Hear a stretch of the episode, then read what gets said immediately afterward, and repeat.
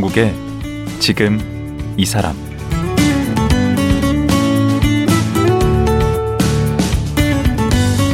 안녕하세요. 강원국입니다.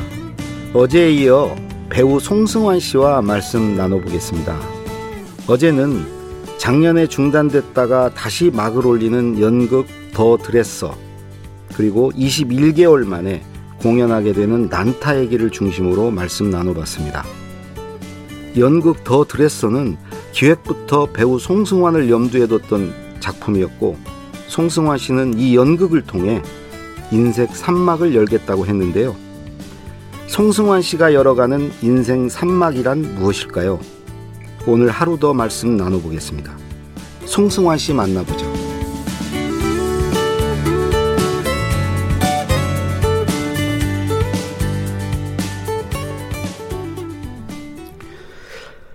지난 이거 보니까 56년 동안이네요. 그러니까 전편에서도 잠깐 말씀하셨는데 그 데뷔를 8살? 네. 8살에 하셨다고. 3학년 때 65년도. 네. 그러면 이제 56년이 된 건가요? 네, 네. 벌써 그렇게 연세가 되세요?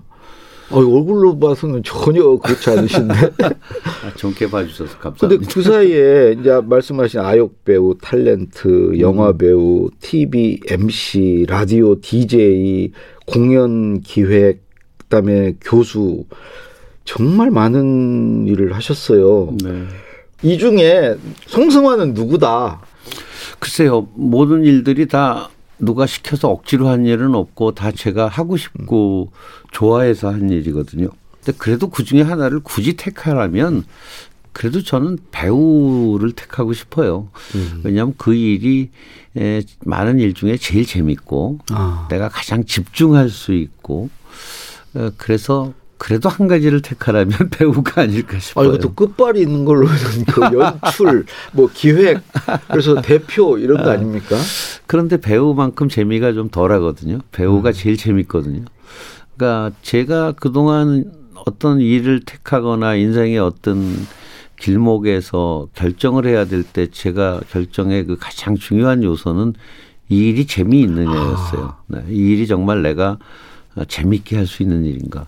이 일이 재밌어야 내가 최선을 다할 수 있고 내가 최선을 다할 때 뭔가 좋은 결과가 또 만들어지는 거니까 이제 그렇게 보자면 배우가 가장 재미있는 일이죠. 아, 그래서 돈을 못 버셨구나. 제가 보니까 옛날에 네. 음반 제작도 하시고 네, 강수지 네, 네. 뭐 이렇게 하면서 그랬죠. 돈을 떼돈을 버시 그, 그 길로 가셨으면 지금 소위 엔터테인먼트의 시초 아닙니까? 그 그렇죠. 잘 나가는 어, 회사들. 그래서 아마 그런 일을 한 것만큼 돈을 벌지는 못했지만 네. 그래도 제가 가장 좋아하고 재밌는 일만을 하면서 살아왔으니까 음. 뭐 그, 그거에 대한 또 대사 보상을 받은 거겠죠. 뭐. 음. 네. 예. 그, 이 은방울과 차돌이 네. 이때 여덟 살 때 이제 발탁이 됐다고 그러셨는데 어떻게 발탁이 되신 아, 거예요? 제가 그 초등학교에 들어가서 이제 국어 시간에 국어 책을 읽는데 네. 책을 책을 읽으면 그 이상하게 쪼가 있었어요. 쪼가 있죠. 네. 네. 영희야 놀자, 놀자, 바두가 뭐, 네. 뭐 이리 오너라. 네, 네. 그너너 어느 학교 다니니 그러면 뭐 안한국민학교 그렇죠. 3학년 5반 송승환입니다. 네, 그렇죠. 그 그렇죠. 왜들 그랬는지 모르겠어요. 네. 근데 지 엄마가 어머니가 그렇게 하지 말라고. 오. 그냥 영희야 이리 와. 철수야 이리 와. 바두가 나하고 놀자. 이렇게 그냥 말하듯이 그렇죠. 평소에. 말하듯이. 네. 그리고 너 네 소개를 할 때도 네 안한국민학교 3학년 5반 송승환입니다. 음. 그냥 이렇게 하라고. 아, 어머니께서 T이신 분이시네. 그래서 그- 그렇게 책을 읽었더니 선생님이 저를 데리고 음. 그 각반을 돌아다니면서 저한테 책 읽는 시범을 아, 보여. 그 선생님도 T이신 분이시네. 그거를 이렇게 발탁한다는 게. 그래서 그런 인연으로 네. 뭐 책을 잘 읽는 아이 뭐 이렇게 음. 소문이 나서 무슨 어린이 웅변 대회 같은 데 제가 나갔어요. 아. 거기 나가서 1등을 했는데 네. 그- 그래서 그 1등을 해서 KBS 어린이 시간에 출연을 하게 됐어요. 아, 그러니까 문변도 막 이어린 연사 우리 그 쪼로 하지 않고 조금 자연스럽게. 힘차게 힘차게 외칩니다 이게 아니었고 자연스럽게 하셨구나. 네, 네. 그래서 어쨌든 KBS 어린이 시간에 음. 출연을 했는데 그 와서 거기서 이제 그 웅변 대회에서 1등한 걸 한 거죠. 네. 오. 그러고 나더니 그 프로듀서 PD 분이 너 일주일에 한 번씩 와서 여기 출연할래? 음. 그 저는 뭐 저 얼마나 재밌어요. 방송국에 일주일에 한 번씩 오는 게 너무 신나고 재밌는 그렇죠. 일이니까 어, 하겠다 그랬더니 그러면 음방울과 차돌이라는 프로가 있는데 어린이 시간에 네. 네가 차돌이 역할을 한번 해보면 좋겠다고. 근데 그때는 아역 성우 아역 배우가 없어서 그 차돌이 역할을 실제 여자 성우가 아, 실- 어, 어른이 이제 아기 목소리 내면서 나이 드신 여자 성우분이 차돌이 역할을 하고 있었는데 네. 이제 제가 이제 제 나이에 맞는 그 차돌이를 직접 하게 된 거죠.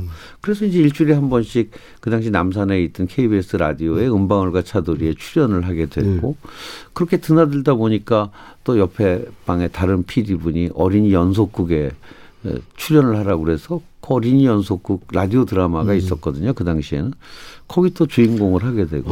그러다 보니까 또 얼마 있다가 길 건너에 있던 텔레비전에 PD 아저씨가 오더니 너좀 와보라고 그러더니 또 TV 드라마에 출연을 오. 하라고 그러고. 또 TV 드라마 출연을 했더니 거기 출연하던 그 탤런트가 저를 데리고 명동에 가서 그 당시 명동 국립극장에 데려가더니 어떤 나이가 드신 선생님 앞에 저를 소개해서 너 연극 출연을 하라고. 그래서 또 연극에 출연하게 되고 오.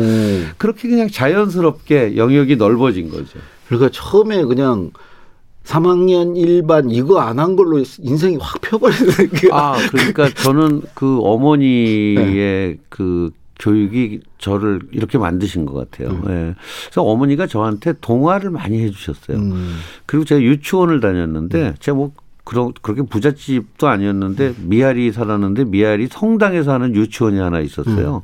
그래서 거기 유치원에 갔는데 그 유치원 때 그 일주일에 한 번씩 아이들이 직접 나와서 옛날 얘기 동화하는 시간이 있었거든요. 그럼 엄마가 저한테 이제 그 집에서 동화를 하나 해주시면 그걸 제가 외워가지고 그 다음날 유치원에 가서 제가 그 동화를 한 거죠. 음. 근데 하다 보니까 제가 요령이 생기더라고요. 어, 어떻게 하면 재미, 재밌게 할 수 있는지, 어. 내가 어떻게 얘기를 하니까 애들이 웃는지. 누가 시켜서가 아니고 스스로. 네. 네. 그래서 제가 동화를 하면서 여우가 나타났는데 음. 내가 너희들 잡아먹을 거야. 뭐 이러면서 했어요. 그때 별로 애들이 재밌어. 하더라고요. 그래서 저는 저의 연기는 유치원에서 끝났어요. 연기 훈련이. 그리고 이제 그 다음에 이제 그 저는 기억나는 게 이제 여로 네, 72년도. 어, 그 72년에 했던 겁니까? 네, 네, 네.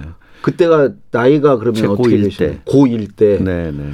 그게 그렇게 오래 안 했더라고요. 요즘에 보니까 그 강연 그렇죠. 기간이 한 100회, 120회 그럼 이 정도일 거예요. 일일 드라마였잖아요. 네. 근데 뭐 그 엄청난 지금 우리나라에서 드라마가 생기고 지금까지 음. 그렇게 아마 시청률이 높았던 드라마는 없을 거예요. 그 당시 시청률 조사가 제대로 안 됐지만 조사를 했다면 네. 거의 뭐 100%에 가까운 그 택시 운전사들이 영업용 택시 운전사가 차를 다 세워놓고 전파사 앞에서 그거 봤대요. 그 맞아요. 시간에. 그 지방 영화관에서는요, 영화 하다가 영화 중단하고 로비에 나와서 그 텔레비전으로 열어보고 다시 들어가서 영화 봤다고 그래요. 그러니까 안 그러면 영화관에 손님이 안 오니까 그 네. 시간에. 예. 저는 그때가 이제 초등학생이었는데 네. 제가 이제 영화 배우라고 계속 장래 꿈을 그렇게 적었거든요. 아? 네, 초등학교 저학년 때. 그 왜 그렇게 됐냐면 여로에 아. 그 장욱재 선생이 하는 그 연구 역할 바보 역할. 봄이 왔네 봄이와 그 노래 있잖아요. 그거를 연구하고 똑같이 한다고 아버님이 계속 시켰어요. 손님들 오면은 나와서 그거 해보라고 그러고. 네. 그래서 내가 이게 자질이 좀 있구나.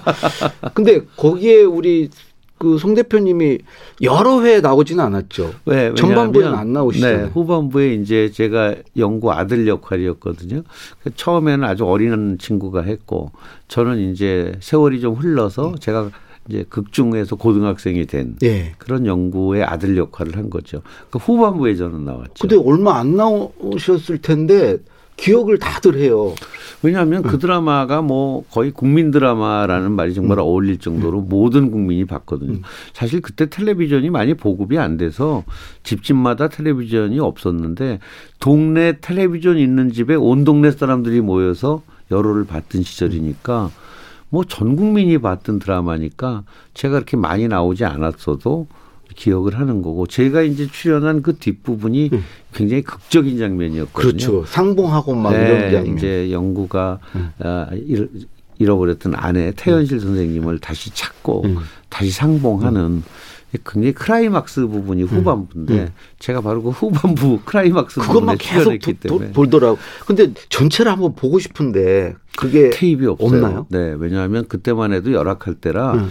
그때 녹화 테이프에다가 녹화해서 방송 나가고 나면 바로 지워서 또 다른 거 녹화하고 와, 그러던 시절이라 그- 한 120회 정도 방송됐는데 지금 딱 1회분 테이프만 있어요. 여러 회. 1회분 테이프에 대표님은 나오죠. 그 1회분 테이프에 제가 나오죠. 왜냐하면 어. 이제 영구가 신문을 보고 어, 찾았다 찾았다 하는 그 장면이 보관돼 있는 그 1회분에 들어있기 때문에 그래서 제가 얼마 전에 Wonderful Life라고 제가 유튜브를 요즘 하고 있는데 예. 거기에 이제 원로 배우분들을 모시면서 제가 바로 장욱재 선생님을 몇 달 전에 모셨어요. 네. 그래서 옛날 얘기를 저 들었는데 봤습니다. 네, 네. 정말 아, 다시 또 옛날 생각이 나고 아니, 좋아요, 구독하는 게그 옛날 영구 발음으로 하시는데 내년이- 꼭 한번 누구 봤으면 좋겠어요. 그거 정말 기가 막히더라고. 내년이 이제 여로 50주년이 되는 날이에요. 아, 그래요? 72년도에 방영을 했으니까. 근데 많은 분들이 돌아가셨어요. 거기 출연하셨던 분들이. 지금 이제 그래도 주인공이었던 장욱재 선생님, 태현실 선생님, 또 거기 최정훈 선생님이 아직 생존해 계시죠. 네. 네. 거기에 저도 이제 그 Wonderful Life 많이 봤어요. 아, 감사합니다. 예, 강 강남길 아, 그 편도 봤고 네. 그 정말 필요한 작업이던데 우리 송 대표님 이렇게 이런 걸 좀 아카이브 같이 이렇게 네. 만들어 두는 게 필요한 것 같아요. 그 Wonderful Life를 제가 시작한 이유가 일단 코로나 때문에 공연을 못 하니까 시간이 좀 남아서 시작을 했고 두 번째는 제가 어려서부터 방송국 또 촬영 현장 연극 무대에서 많은 선배분들을 만나면 우리가 연기만 하는 게 아니라 뭐 같이 밥도 먹고 같이 여행도 하고 지방 공연 가면은 같이 여행도 하고 사실은 사석에서 얘기를 나누는 시간이 더 많잖아요. 그때 제가 너무 재밌는 얘기를 많이 들었어요. 그 그렇죠. 어른들한테. 음. 그리고 그게 방송사적으로 또 예술사적으로 굉장히 의미 있는 얘기들도 그 중에 많았고요. 예. 근데 그런 것들이 기록으로 남질 않으면 다 그분들. 돌아가시고 나면 남질 않을 음. 것 같더라고요. 그래서 저라도 그분들의 그런 기록을 좀 남겨두고 싶어서 예. 그래서 그 Wonderful Life라는 유튜브를 시작을 하게 그 됐죠. 구독자는 좀 됩니까? 근데 뭐 처음에 몇십 명이었는데 음. 그래도 이제는 거의 한 3만에 가깝고 아, 그건 나중에 그 자료로서 가치도 엄청 네, 있을 네. 것 같네요. 네. 그리고 또 하나 제가 이제 궁금했던 게 한참 그 인기 좋을 때 음. 그 미국을 가셔서 어느 날 갑자기 그 뉴욕 길거리에서 시계 팔고 계셨어요. 예? 그럼 네. 어떻게 해서 가시게 된 거예요? 80년대 초부터 85년까지 5년 동안은 지- 제가 정말 바쁜 시절이었죠. 뭐 드라마를 찍으면서 영화를 하면서 또 에쿠스 뭐 이런 연극을 하면서 쇼프로 MC를 보면서 라디오 DJ를 하니까 하루 두세 시간밖에 못 자고 일을 했던 그런 시절이에요. 음. 굉장히 좀 지쳤어요. 근데 제가 83년도에 마침 그 불타는 바다라는 우리나라 최초의 해외 로켓 미니 시리즈를 찍으러 예. 처음으로 해외를 나가게 됐어요. 처음으로. 예. 네, 그래서 어 유럽도 가고 또 촬영 끝나고 제가 연극을 좋아하니까 음. 혼자 뉴욕에 가서 브로드웨이에서 연극을 보고 음. 뮤지컬을 보고 그러고 돌아왔는데 그 뉴욕을 못 잊겠더라고요. 그러면서 음 이런 생각이 들었어요. 이렇게 젊을 때 잠도 못 자면서 이렇게 음. 뛰어다니는 게 이게 과연 제대로 사는 걸까? 어. 이거보다는 음. 이 시기에는 이 젊은 시 20대인데 그때가 음. 더 많은 걸 보고 느끼는 게 음. 돈을 버는 것보다 더 가치 있는 일이 아닐까? 오. 뭐 그런 생각을 제가 했던 것 야, 같아요. 가진 거 내려놓기가 쉽지 않았을 것 같은데. 네, 그러 그런데 그 문화적 그 차이가 너무 컸거든요. 그 어, 당시에 그 뉴욕과 충격에 서울이 가까웠겠네. 그 충격이 너무 음, 크니까 음, 음. 그런 걸 다 내려놓고라도 어. 뉴욕에 가서 몇 년 살고 싶다라는 생각이 더 어. 강했던 거죠. 그래서 어 준비를 하고 모든 것들을 다 내려놓고 음. 남들이 보기엔 하루 아침에 내려놓은 것 같지만 저는 차곡차곡 준비를 아. 한 거죠. 그래서 다 내려놓고 그리고 뉴욕을 갔는데 또 가게 된 계기 중에 하나는 이제 부모님께서 하시던 사업이 음. 실패를 해서 그 5년 동안 열심히 벌어놓은 돈을 다 날리고 거의 맨손으로 뉴욕을 음. 그러니까. 가게 됐어요. 음.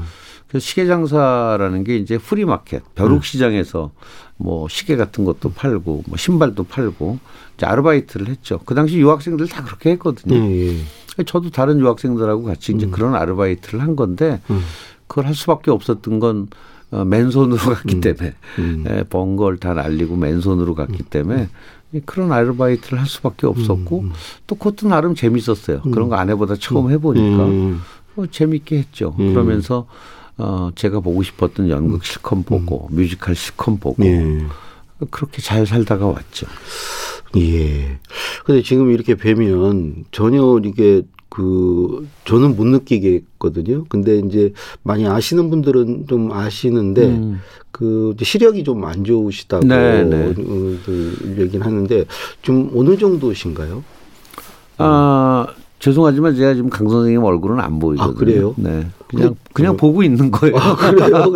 이게 보이는 것처럼 이렇게 보시는 그 저는 제가- 전혀 못 느꼈는데. 그 뭐 안 보인다고 딴 데 볼 수는 없잖아요. 예. 그래도 제가 여기 있는 건 보이시는 그건 알죠. 거죠. 네, 예, 예. 그건 아는데 예. 이제 눈, 코, 입은 안 보이죠. 음, 음, 언제부터 그러신 거예요?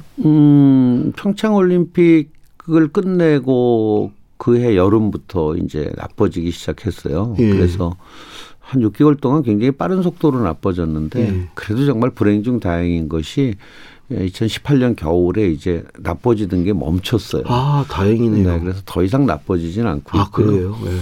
이제 그 이후에 한 2년 동안 세월 동안 제가 이제 나쁜 눈을 가지고도 일을 할 수 있기 위해서 뭐 여러 가지 방법들도 좀 개발을 하고 예. 또 많이 익숙해졌어요 안 보이는 거에. 음. 그러니까 제가 여기서 강 선생님 얼굴이 안 보이지만 뭐 별로 우리가 얘기하는데 별 지장 어, 전혀 없잖아요. 전혀 못 느끼겠어요. 예. 그러니까 익숙해진 거죠 안 음. 보이는 거에. 음. 그래서 뭐 이제는 뭐 그냥 일을 하는데 크게 불편함 없이 이제 일을 할 수 있을 정도가 됐어요. 그래도 뭐 이렇게 대본 같은 거 이렇게 아, 그건 못 보죠. 하려면. 못 보니까 다 들어요. 근데 요즘 이제 IT 기술이 워낙 좋아져서 음. 뭐다 들을 수 있거든요. 음. 가령 뭐 원고 같은 것도 저희가 스캔을 떠서 다 들을 수 있고요. 예. 또 책도 거의 모든 책들이 다 요즘 전자책으로 나오니까 네. 들을 수 있고 네. 전자책으로 안 나오는 책도 제가 꼭 봐야 될 책은 스캔을 떠서 네. 들을 수 있고 예. 또뭐 요즘 다 스마트폰 갖고 다니는데 여기 문자 메시지, 카톡 이거 다 들을 수 있거든요. 또 내가 보내고 싶은 건 내가 말로 하면 그게 문자로 쳐지니까 예. 뭐 그렇게 해서 그러네요.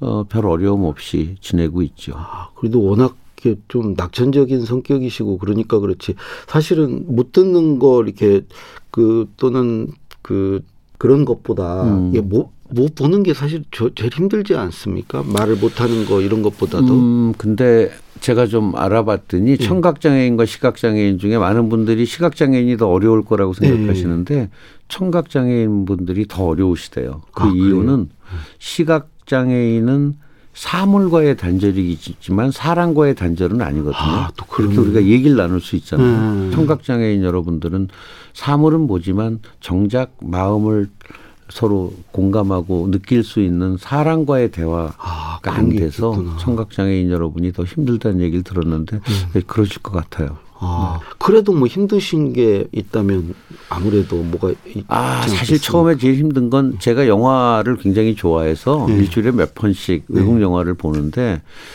이 자막이 안 보이니까 정말 힘들더라고요. 네. 제가 뭐 영어를 그렇게 잘하는 것도 아니고 또 영화 외국 영화가 영어만 있는 게 아니잖아요. 뭐 불란서 영화도 있고 이태리 영화도 있고 일본 영화도 중국 영화도 있는데 자막이 안 보이니까 너무 힘들었는데 그래서 제가 그 답답해서 그 OTT 회사 중에 넷플릭스도 제가 직접 찾아갔어요. 어, 예. 그 자막을 좀 어떻게 읽을 수 없는가.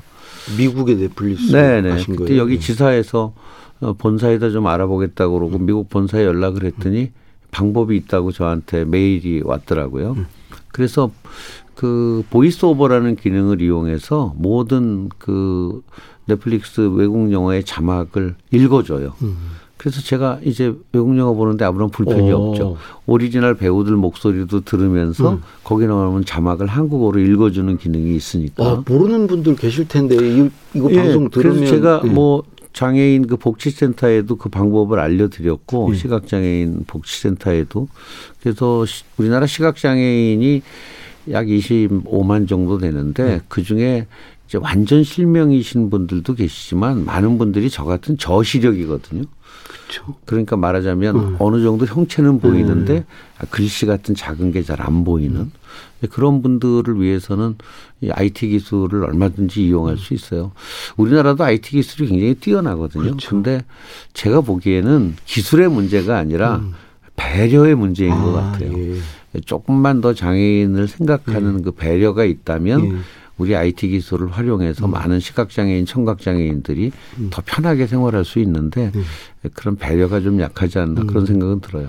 아까 그 평창 동계올림픽 개폐회식 총감독을 네. 하셨잖아요. 그러고 나서 갑자기 시력이 안 좋아지셨다고 어떤 얘기를 하셨는데 그 평창 올림픽 준비하는 게 뭐 영향을 끼친 건 아니죠.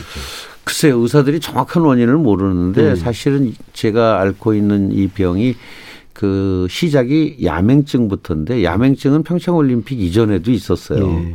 그래서 꼭 평창올림픽 때문에 그렇다라고 얘기할 수는 없는데 다만 뭐 올림픽을 준비하는 몇 년 동안 굉장히 신경을 많이 썼고 스트레스도 많이 받았으니까 그러셨겠죠.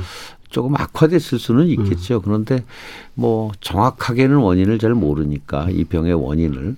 근데 결과적으로 평창 동계올림픽은 대단히 성공적으로 네. 됐잖아요. 네. 어, 그 나름대로 그래도 어려운 점이 있었을 것 같은데 뭐 여러 가지로 어려웠죠. 평창 네. 올림픽은 뭐 어려운 게 한두 가지가 아니었습니다. 우선 예산이 굉장히 적었기 때문에 적은 예산으로 치러야 된다는 것도 힘들었고. 통상적인 예산이 한 10분의 1 수준이었다고 들었어요. 네, 대부분 뭐 베이징 올림픽이 6천억 정도 음. 개폐식 들었다고 하는데 지금은 한 600억 정도였으니까 베이징에 비하면 10분의 1 규모였고 또 대부분 요즘 동계 올림픽은 돔구장에서 많이 해요. 왜냐하면 아, 이제 데서. 바람을 피하기 네. 위해서.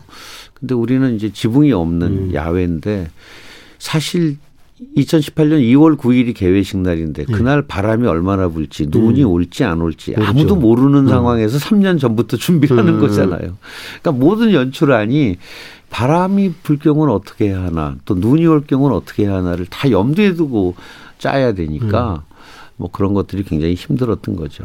그 그게 뭐 이게 뭐 드론도 기억나고 이렇게 네, 많이 네. 기억이 나는데 그게 이제 성공적이라는 평가를 받는 요인 뭐라고 이렇게 평가를 뭐 생각하시나요? 아무래도 전 세계의 많은 언론들 또 스포츠 전문 기자들 이런 분들이 좋은 평가를 내렸던 것은 음.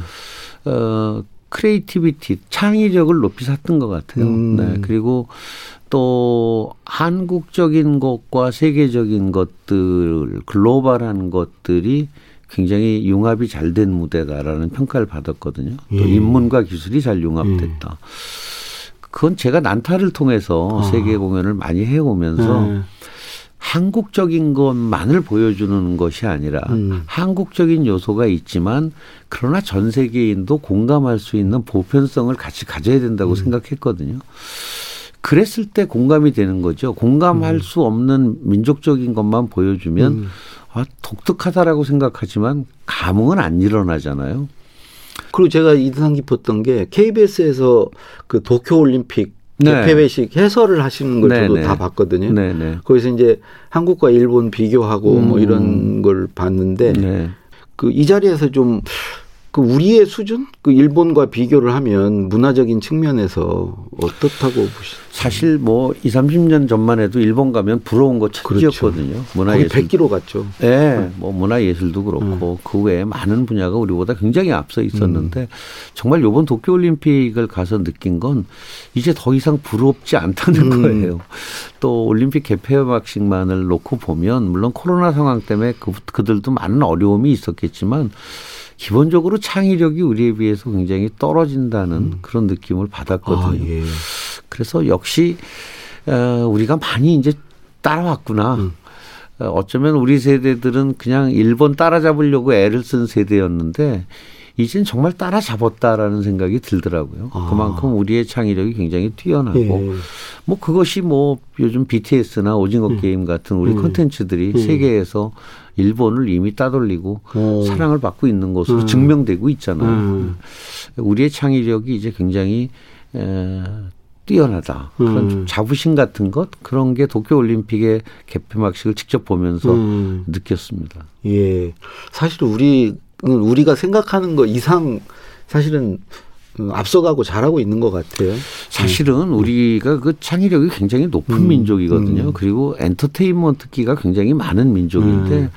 오랜 세월 좀 억눌려 왔던 것 같아요. 그런데 음. 그것이 이제 터져 나온 음. 계기가 된 것이 저는 2002년 월드컵 때라고 음, 봐요. 예. 근데 어느 시인이 저한테 이런 글을 보내주셨어요. 자기는 우리 민족 정서는 오랫동안 한이라고 생각을 해왔다. 그런데 2002년 월드컵 때 붉은 악마들의 얼굴을 보면서 우리 민족의 정서는 이제 한이 아니라 흥으로 바뀌고 아, 예. 있다는 걸 느꼈다. 예.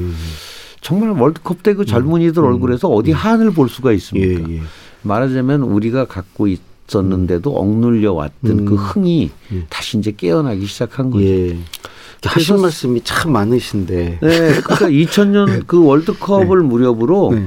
뭐 제가 증거를 댈 수 있는 것이 난타가 브로드웨이 간 게 2004년도고요. 아, 그렇구나. H.O.T.가 북경에서 처음으로 콘서트를 가진 것도 그 무렵이고 예, 예. 겨울 연가가 일본 NHK를 통해서 히트를 한 것도 바로 그 무렵이거든요. 예, 예. 그러니까 그때서부터 소위 한류라는 것이 생겨났어요. 그게 근거가 있는 말씀이시네요. 네, 네. 근데 이게 우리가 지금 우리 송 대표님 나오신 게 두 가지를 좀 깜빡 잊으시면 안 돼요. 그 더 드레스하고 어, 난타에 어, 제게 사실 이게 핵심인데 지금 그게 말이죠. 너무 멀리 가 버렸어요. 선생님, 예. 난타라는 것도 바로 흥이거든요. 예, 예, 제가 예. 말씀드린 이 흥, 예. 이 흥을 표현한 예. 공연이 난타인 예. 거고요. 또 우리가 이렇게 창의력을 갖게 된 데는 많은 외국 작품들을 우리가 받아들이면서 훈련을 쌓았어요. 예. 이 드레서 같은 이런 좋은 연극들, 뭐 우리가 그동안 수많은 브로드웨이 히트작들을 바로바로 저희가 가져와서 우리 배우들, 우리 연출자들이 이걸 다시 재해석하면서 만들어 왔거든요. 예. 이런 것들이 우리의 융복합적인 테크닉을 발전시킨 거죠. 그래서 결론적으로 우리 더 드레서 그다음에 난타 꼭 한번 감사합니다. 예, 예, 제가 뭐, 잊어버리고 있는 걸 상기시켜 예, 주셔서. 가서 꼭 한번 보시기 바라면서 오늘 정말 말씀 감사합니다. 네, 감사합니다. 예, 고맙습니다. 네. 9년 만에 연극 무대에 복귀한 배우 송승환 씨와 말씀 나눴습니다.